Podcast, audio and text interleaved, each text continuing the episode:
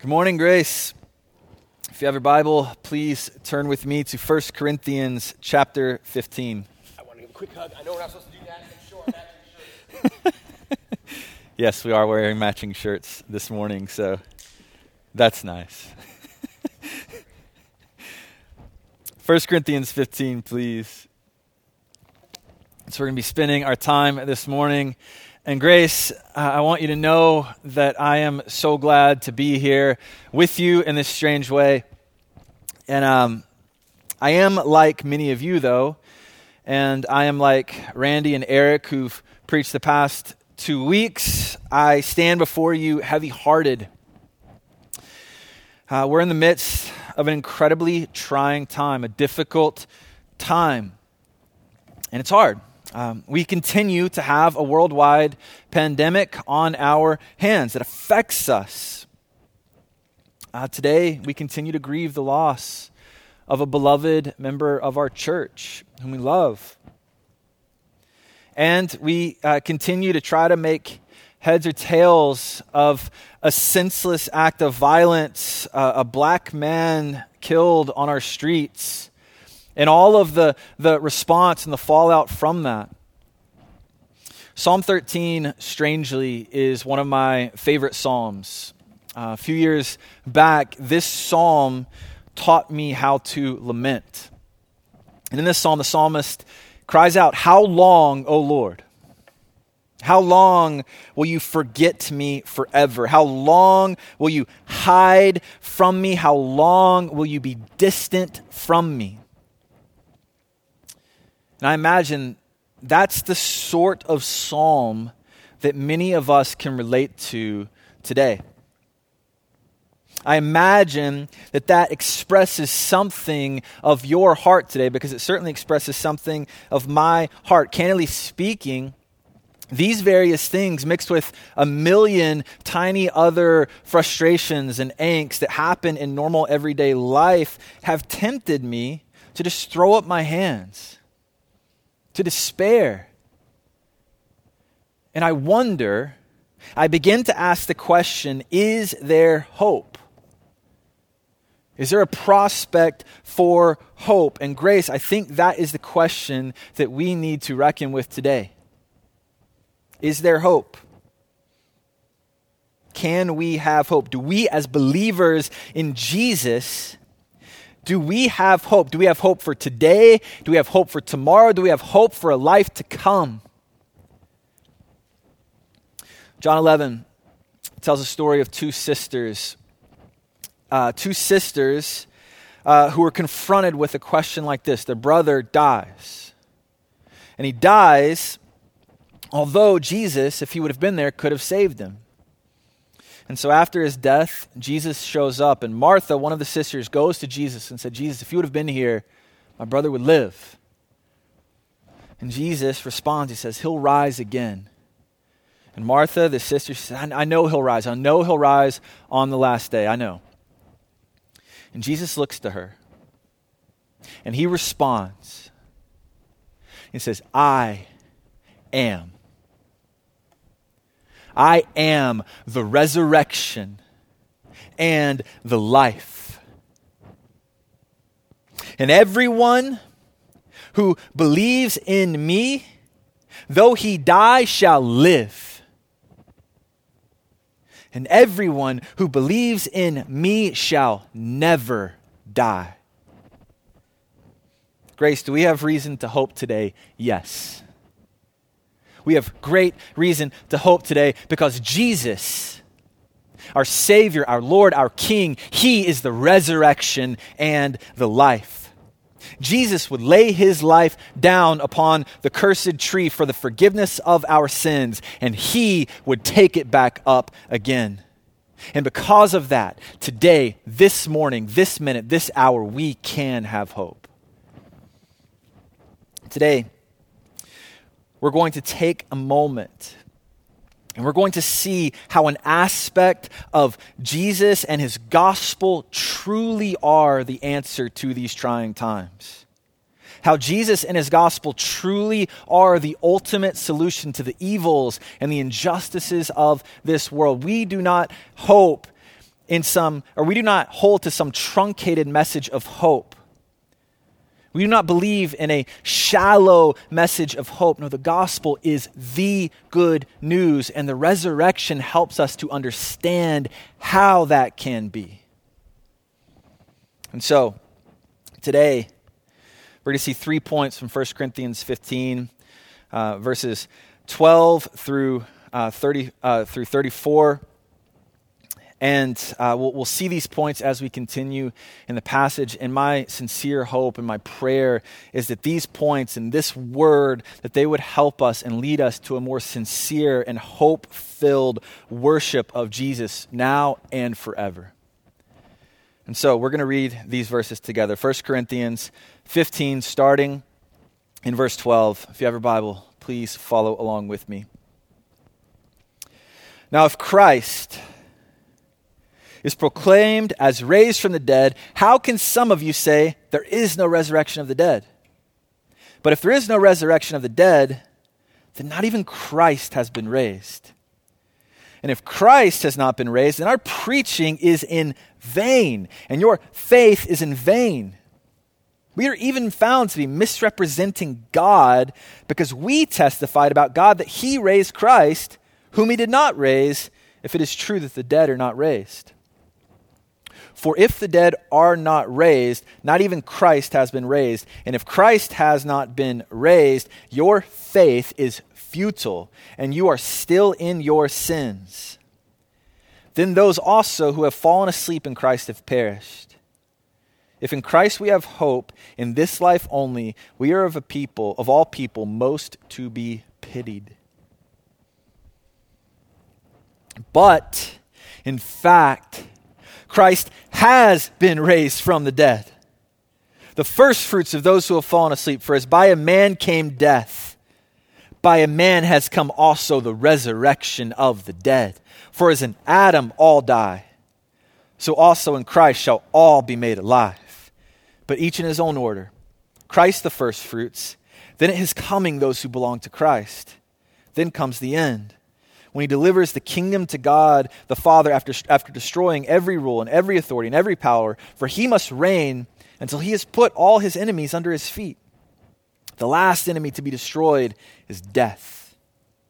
For God has put all things in subjection under his feet. But when it says all things are put in subjection, it is plain that he's accepted who put all things in subjection under him. When all things are subjected to him, then the Son himself will also be subjected to him who put all things in subjection under him, that God may be all in all. Otherwise, what do people mean by being baptized on behalf of the dead? Are we in danger? Or if the dead are not raised at all, why are the people baptized on their behalf? Why are we in danger every hour? I protest, brothers, by my pride in you, which I have in Christ Jesus our Lord, I die every day.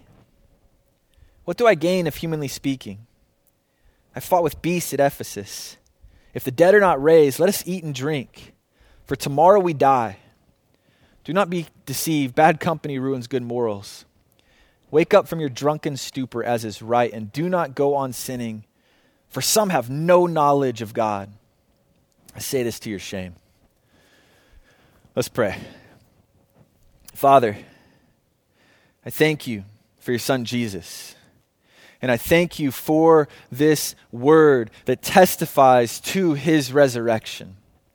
Lord, I pray that the reality that Jesus is the resurrection of the life would land on our hearts today in such a way that we are led to bold and courageous worship of you. So give us eyes to see, give us ears to hear.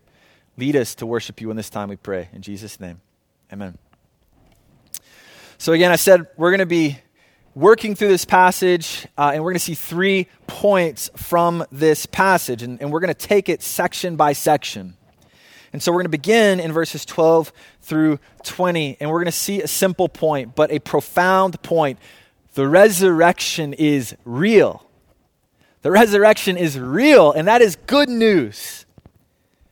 But some deny this. And that's the problem that is moving all of the action forward here in this section of 1 Corinthians 15. The problem that Paul is dealing with in these verses is, is that some are denying that the dead will be resurrected bodily. You're saying it won't happen. There is no such thing as resurrection. One of two things is probably going on in these verses. Either the Corinthians are drawing on a uniquely Greek understanding of the afterlife, which would make sense. And because of this, our bodies are immaterial. We are delivered from our bodies and we go on as disembodied souls forever. That's what the afterlife consists of. Or the Corinthians might be holding to a belief that when a person dies, they, they cease to exist, they are annihilated. They, they just go away into the ether. They, they, they're no more. Paul makes the argument that if either one of these things are true, that if the dead are not actually raised bodily, then Christ himself necessarily has not been raised. Christ has not been raised. Now, rejecting Jesus' resurrection may seem crazy to you.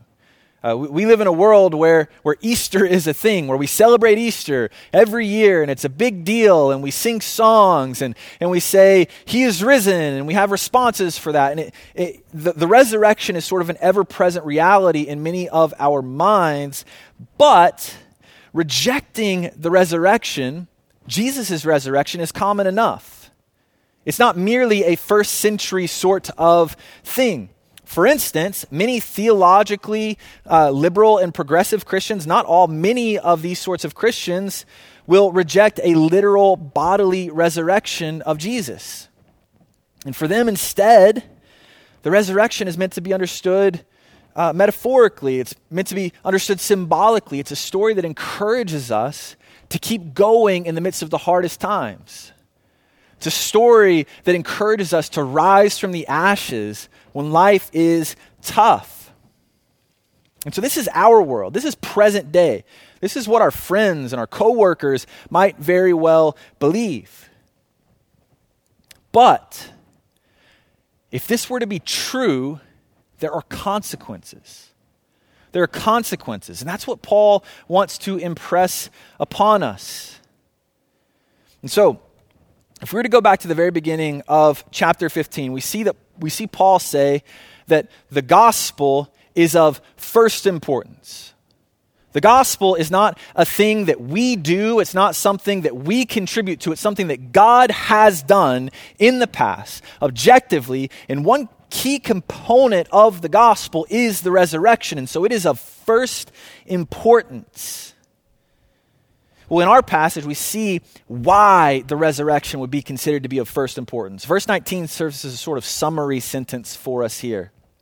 Verse 19 says that if the resurrection of Jesus didn't happen, then Christians are to be the most pitied of people. Christians are people who others should feel sorry for. People should say, bless their hearts people should say, Those poor, ignorant fools. Why? Verse 14 says that if the resurrection didn't happen, then Paul and the apostles' preaching is pointless. Pointless. There's no use to it. And all belief and all faith that flows from this preaching is vanity. It has no value, no worth. Why? Well, because as verse 15 says, if the resurrection didn't happen, then the proclamation of Paul and the apostles is a lie.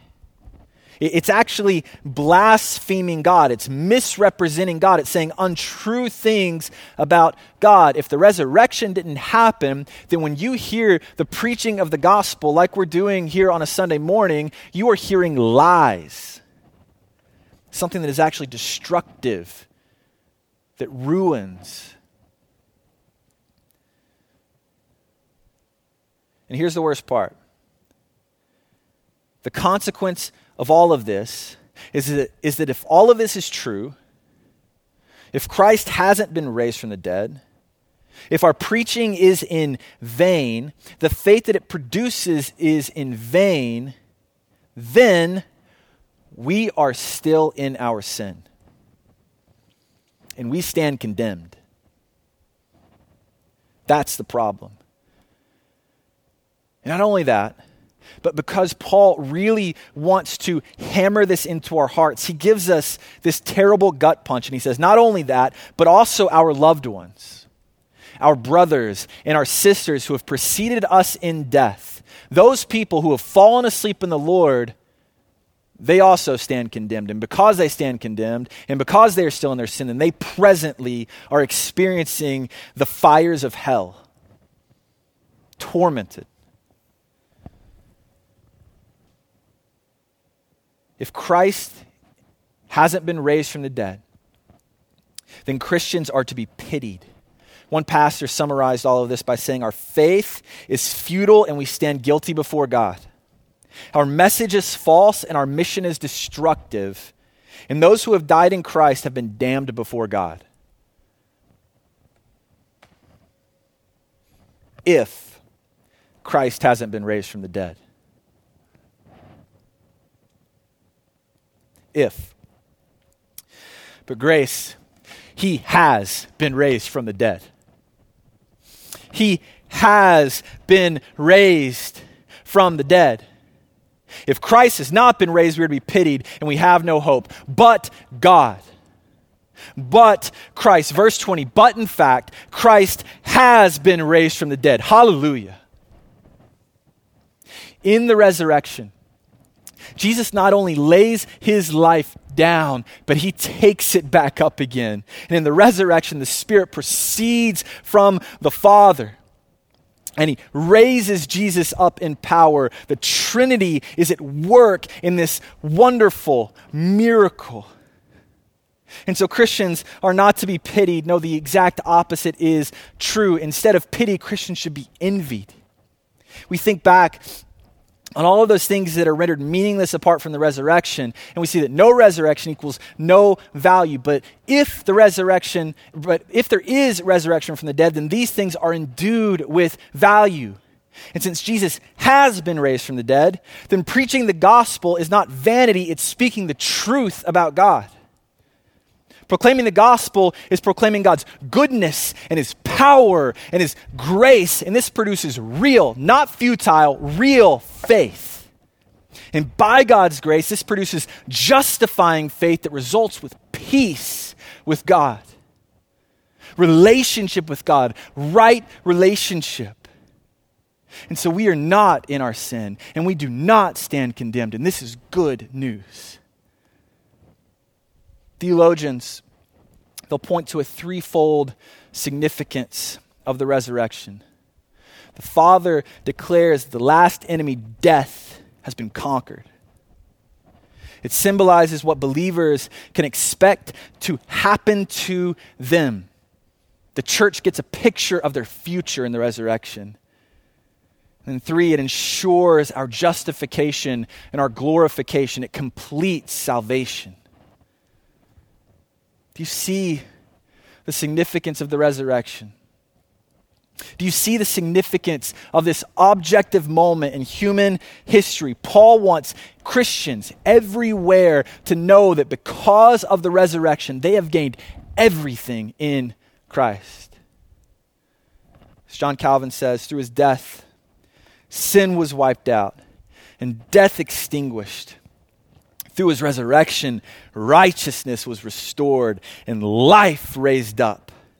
So that thanks to his resurrection, his death manifested its power and efficacy in us. I remember sitting in a world religion philosophy class in undergrad.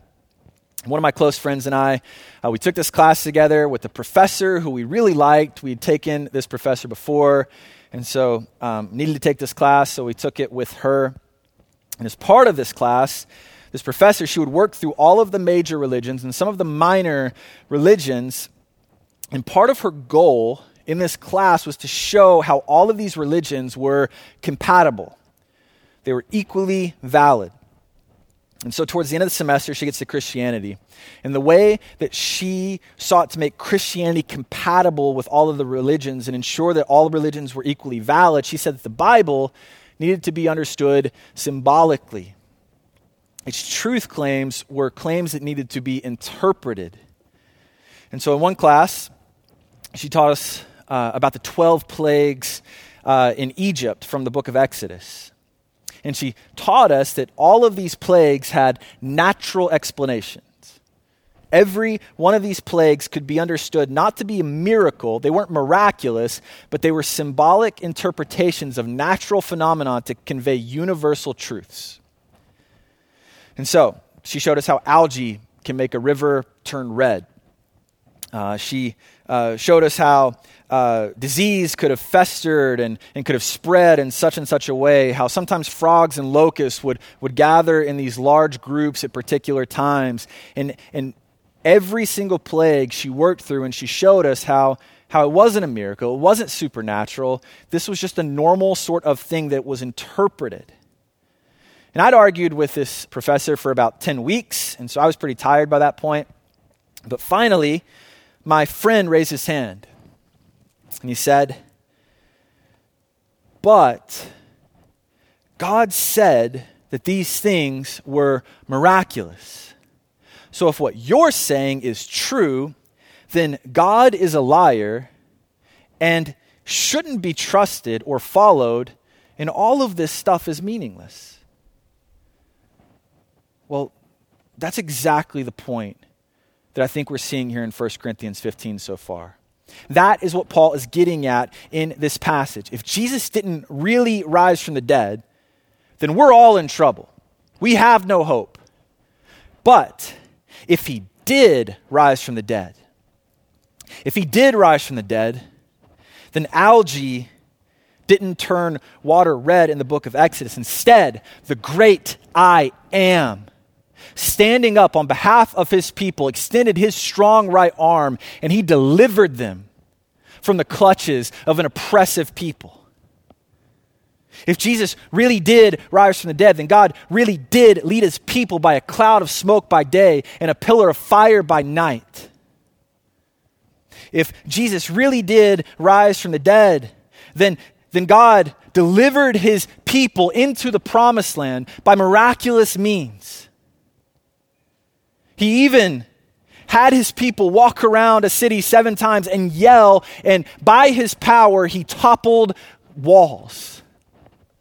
If Jesus really did rise from the dead, then God preserved his sinful and rebellious people through eras of judges and kings and prophets and even exile, and usually in the most miraculous of ways, sending angels, speaking and causing dry bones to come to life. If Jesus really did rise from the dead, then God really looked upon a hopeless people, and he looked upon them in love, and he sent his Son, God in flesh, to dwell among us. And if Jesus really rose from the dead, then Jesus, the Christ, truly lived amongst us a perfect life of glad obedience to the Father in a way that none of us ever could, really performing miracles, really performing signs, really extending love to real people. And if Christ really rose from the dead, then that same Jesus really did go to the cross where he really had the wrath of God poured out on him, and he drank every last ounce of that cup on our behalf so that we might experience the forgiveness of sins, so that we might know everlasting life.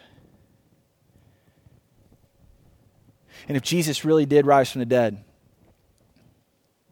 then we gain God.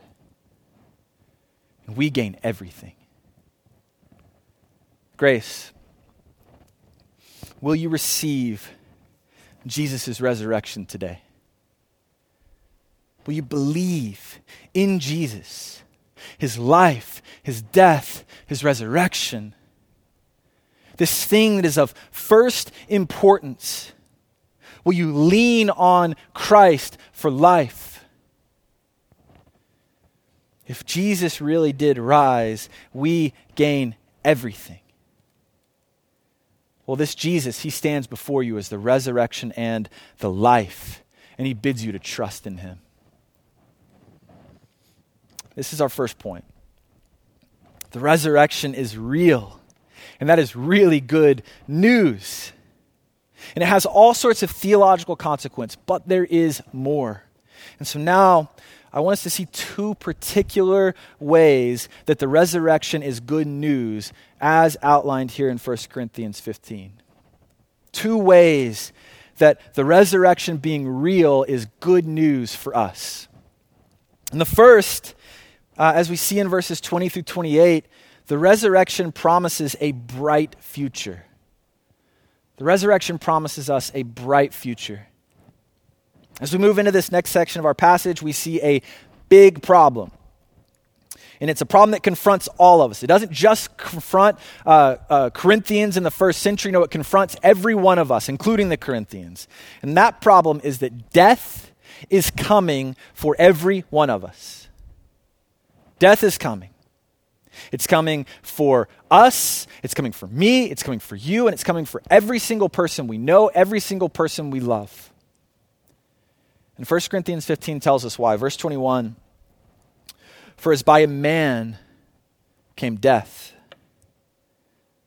Verse 22 For as in Adam all die. Here in these phrases, Paul is telling us a sober truth every person who has ever lived is in Adam and will therefore die. Paul puts it a little bit differently in Romans 5. Therefore, just as sin came into the world through one man, and death through sin, so death spread to all men because all sinned. For sin indeed was in the world before the law was given, but sin is not counted where there is no law. Yet death reigned from Adam to Moses, even over those who, whose sinning was not like the transgression of Adam, who was a type of the one who was to come.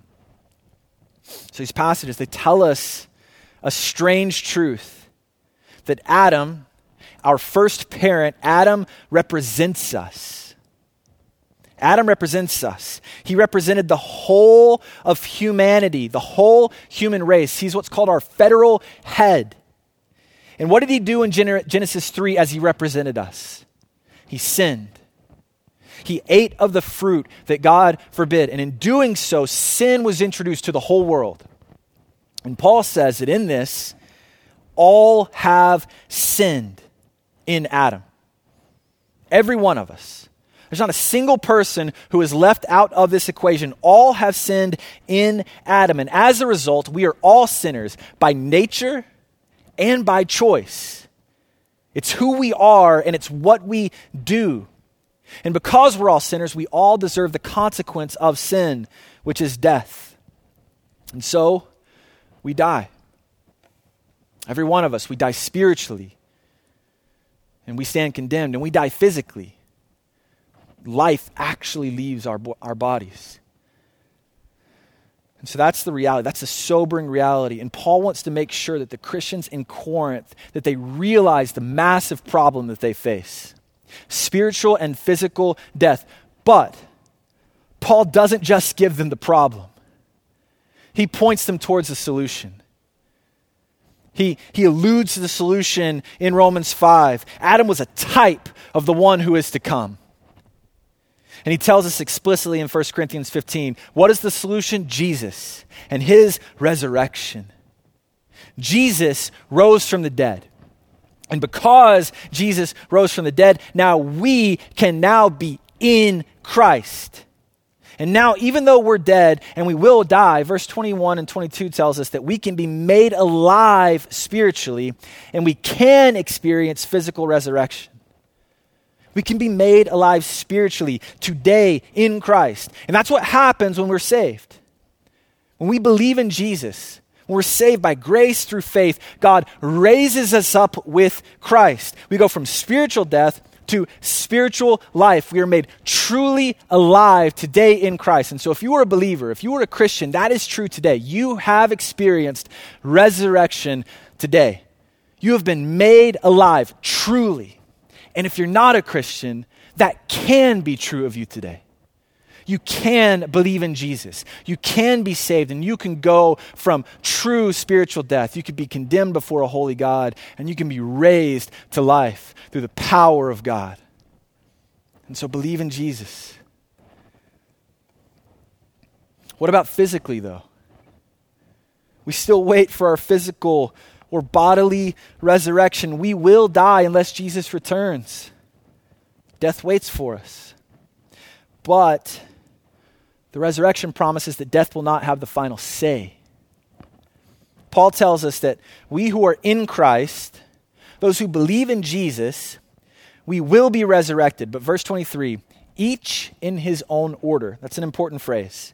Each in his own order. First, Jesus will rise as a first fruit. Then again, verse 23, at his coming, those who belong to Christ. So, what's Paul getting at in this? He's doing a couple things. First, Paul refers to Jesus as a first fruit, as the first fruit. And so Paul's using an agricultural term here, an agricultural image to show the certainty of our bodily resurrection. He's also saying what type of resurrection we'll experience, but we're going to get into that next week. Jesus rose in glory. He's like the first fruit of a harvest that tells the farmer that the harvest is coming and what the rest of the harvest will be like. And, and so Jesus becomes our guarantee of a future glorious bodily resurrection. But that won't happen until his coming, until he returns. And Paul's, so Paul's saying that there's a, a period of time between Jesus' resurrection and his return where we all will be resurrected. A period of time where some things need to happen first. And so, verse 25, he must reign. Jesus must reign until he has put all his enemies under his feet. Jesus must reign at the right hand of the Father until the Father puts every rival throne, every rival rule, every authority, every power is subdued and conquered under Jesus' feet. And when this happens, Jesus will return to claim his bride and raise the dead to Christ and raise the dead in Christ to life because the last enemy to be destroyed is death. And at this point, Jesus will fully and finally triumph over death, and we will experience the fullness of the eternal life that we experience in some measure today. There are so many interesting things about this passage. Uh, interesting things that I wish we had time to consider, things like dates and times and, and when this happens and how much time passes. And I wish we could get into all of that, but for our purposes now, I want you to see a big point. And that is that because of all of this, because of what Jesus is doing here and what he's promising us, because of the resurrection, we are guaranteed a future. A future. I have purchased pay per view exactly one time in my life, and that was June 8, 2002 and it was the Mike Tyson versus Lennox Lewis boxing match. Uh, in high school, I got really into boxing. Uh, I boxed for a little while, and I got obsessed with the sport of boxing in general. And so, all of this boxing uh, interest sort of culminated in this fight between Mike Tyson and Lennox Lewis. And somehow, um, in our world today, Mike Tyson seems to me to have a pretty decent reputation. Uh, he, he's in movies, he's on TV. People seem to like him. He's in tabloids, and usually positive things are said about him, and great. Uh, but that was not the case in the early 2000s, in the late 1990s. He was a lightning rod, and I think he was pretty universally despised. Lennox Lewis, on the other hand, was generally well liked. He was a great fighter, he was respected. Uh, maybe not everybody liked him or loved him, but they at least respected him as a good fighter and as somebody who mostly did the right thing. Uh, and he wasn't Mike Tyson, which got him a lot of favor from a lot of different people. So the build up to this fight was pretty big. Uh, it, was, it was pitched as the biggest fight that had ever happened. Uh, it, it, shattered records for pay per view. And leading up to this fight, uh, Mike Tyson uh, said a whole bunch of things that have gone down in history. Uh, he said, I want to be a professional, but I want to kill him. He said, I want his heart, I want to eat his children. So, as a high schooler who's obsessed with boxing, I was super invested in this fight because I so badly wanted Lennox Lewis to win because he was going up against this seemingly overtly evil man. But at the same time, he was going up against Iron Mike Tyson, one of the greatest fighters of all time, uh, a fighter whose right hand was feared, one of the best. And so, two heavyweights, heavyweights of heavyweights, square up. And I remember the, the angst and the anxiety I felt as I watched this fight begin, and these two men stood beside each other, seemingly equally matched. Who would win? Well, um, if you're not a boxing historian, Lennox Lewis did end up winning a great fight in the eighth round. He knocked Mike Tyson out. Well, I share this story because I think Paul is setting us up a little bit. And he's setting us up to see death and to see Jesus a little bit like Mike Tyson and Lennox Lewis. They seem to be fairly evenly matched heavyweight foes. You have death in one corner, and he wears his black trunks, and he's formidable. Death has defeated every opponent that he has ever faced. And in the other corner is the upstart but skilled Jesus. He's got his white trunks on. He's light and he's life. And we'll see what happens in this epic bout. Paul sets us up to think that there is going to be a massive battle. That this is going to be a knockdown, drag out fight going eight rounds, and maybe it'll end in a KO. Paul sets us up to be on the edge of our seats, to peer in with the masses, with millions, to see what will happen. But then he pulls the rug out from under us. You see, there's no battle, there is no fight. This is a massacre. This isn't fair. Jesus isn't merely a skilled but somewhat equal opponent to death, Jesus is death's conqueror. No, Jesus destroys death. He casts death down. Nothing can match Jesus, for he is Lord of all and King of kings, and he reigns supreme. And because Jesus is Lord of all, because he has true and perfect authority, he rose triumphant from the grave. After suffering upon the cursed tree, the grave could not hold him. It was impossible to hold him. And now death has been robbed of its power, death has been plundered. And because of this, we who are in Christ, we who are in Christ, we too will rise triumphantly according to the mighty and the powerful work of Christ. In other words, we have a sure, a certain, and a guaranteed future, a bright future. A bright future that we'll learn includes no more pain, no more suffering, no more tears. Grace, death surrounds us. It is on all sides. We have people dying in our country, in our world due to disease. We have a dear member of our faith family in Phil Davis die in a senseless tragedy. We have George Floyd die in the streets of Minnesota. And, and I'm sure if we were to poll each other, we could think of so many other examples of death. Death is pressing in, it's devastating. And not only that, but our deaths are certain. We will die too. And hopefully, it won't be due to some form of injustice, racial or otherwise. Hopefully, it won't be due to a pandemic, but death is certain. And it is coming for us. In Jesus' resurrection, it promises us that death will not have the final say. No power, no scheme of hell, no injustice worked within wicked hearts, nothing, nothing will stop King Jesus from bringing us to himself and causing us to live with him forever. Again, Jesus is the resurrection and he is the life. And so, we have a bright future. A bright future. But what about today? What does the resurrection say about today? Does resurrection only have future benefits? Does it only have theological benefits? According to 1 Corinthians 15, no. So we have our final point. from verses 29 through 34, the resurrection gives meaning to the present.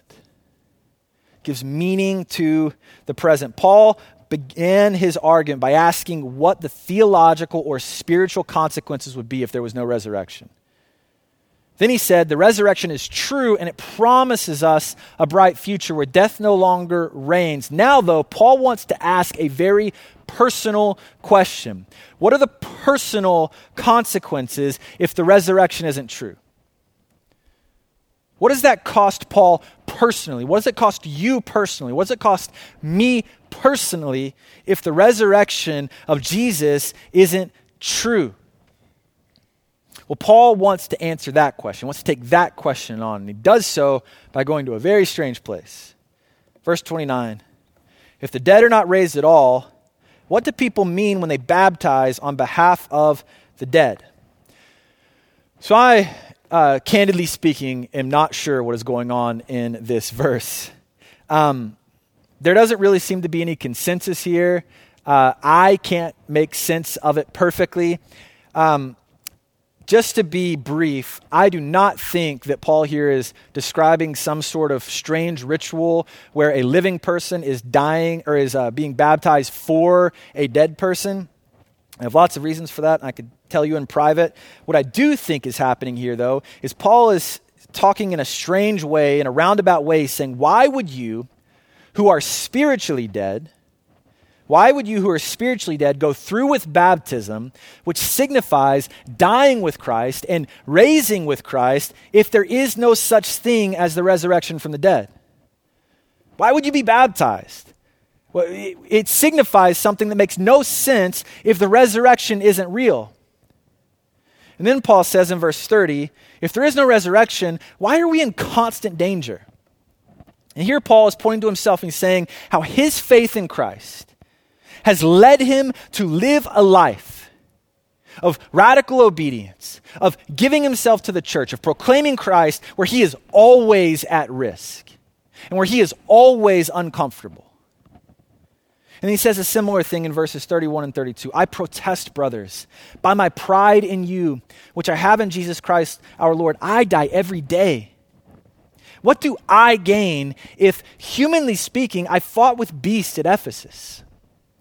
Again, Paul, he's lived a life for Christ where he puts himself willingly in harm's way. He doesn't seek it out. He's not a masochist, but he puts himself in harm's way for the cause of Christ. He's in danger of persecution.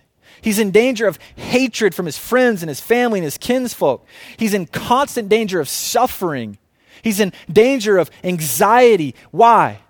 Because he lives for Christ because his life is not about himself, but about Jesus. And if there is no resurrection, what is the point?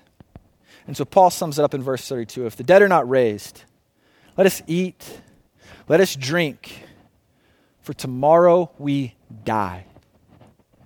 In other words, life, live life up. Because these fleeting moments are all there is. So enjoy them if the resurrection isn't true, if Jesus didn't rise from the dead, all of Paul's devotion, all of his faithfulness, all of his preaching and proclaiming of the gospel, all of his suffering for Christ, all of his service to the church, even his own baptism is meaningless, has no value if Christ didn't rise. But Christ did rise. You see, Paul keeps pointing to the consequences of Jesus not rising because he wants us to be utterly sure. He wants it to be fixed in our minds and fixed in our hearts that Jesus did rise from the dead in glory and in power. And what are the consequences? What does it mean personally for Paul if Jesus rose from the dead? It certainly doesn't mean that life is worthless and all of the life lived for God is nothing. No, it means that every single action, Every single action live to the glory of God matters. It means Paul's preaching matters. It means Paul's obedience to be baptized matters. It means Paul's devotion matters. It means Paul's service to the church matters. It means Paul's expression of love to sinners and to saints matters. It means Paul's suffering matters. The, resi- the resurrection validates his striving for Christ. The resurrection gives meaning and legitimacy to his grace fueled efforts. The resurrection says that when, when Paul says yes to Christ, he is tapping into something lasting, something eternal, something beautiful, something meaningful. As I jump forward into a passage that we're going to preach in a couple weeks, this sums it up well. Be steadfast, immovable, always abounding in the work of the Lord, knowing, knowing that in the Lord your labor is not in vain. The resurrection says that our labor is not in vain. I've been reading, rereading The Lord of the Rings here recently, and it's reminded me of a common theme in many hero stories. And many of these stories begin in a pretty similar way. Uh, it all begins in a seemingly normal world. Frodo's in the Shire, uh, there's peace. Harry Potter is at Privet Drive, uh, Luke is on Tatooine.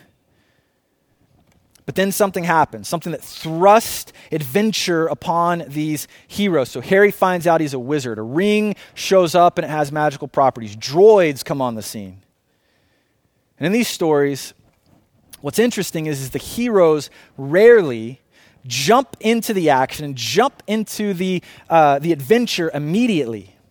Usually there's some hesitancy. Usually they reject their call because they're too small uh, because uh, they're not talented enough, because they're not interested. There's something holding them back.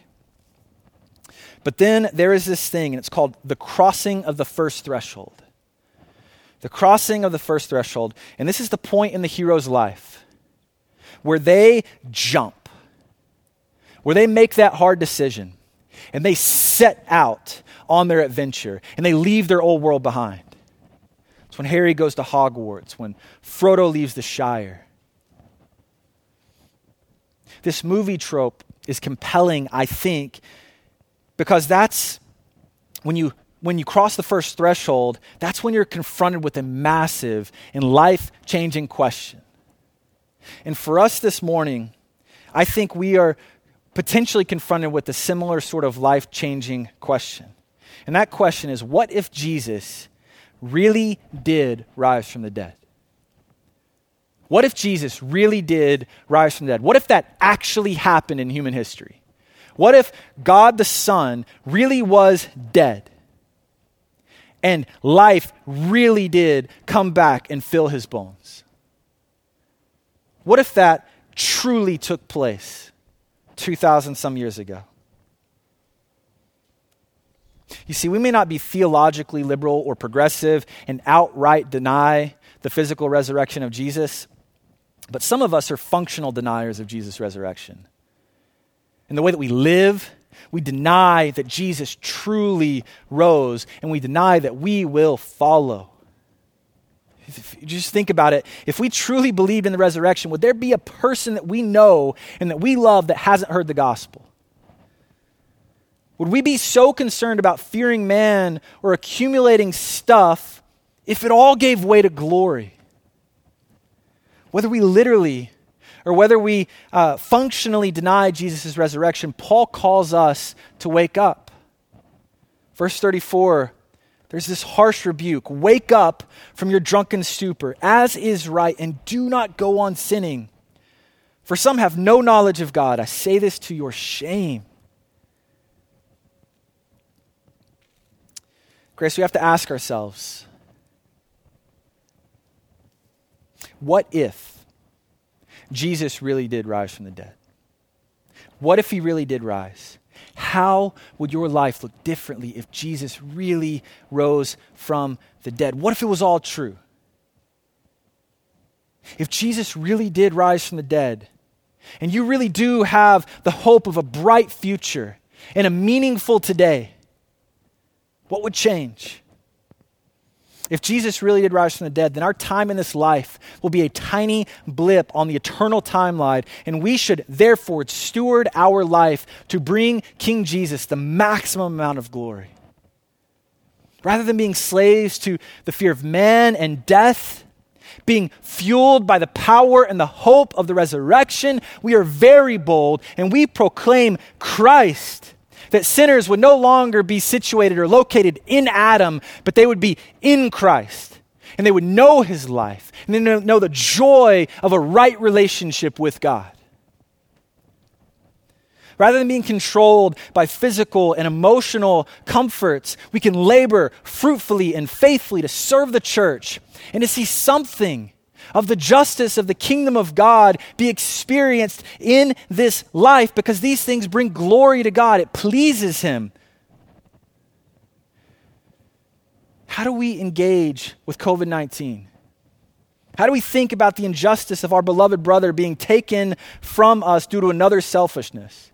How do we think about race and racism in America and all the conversations that need to be had surrounding this topic?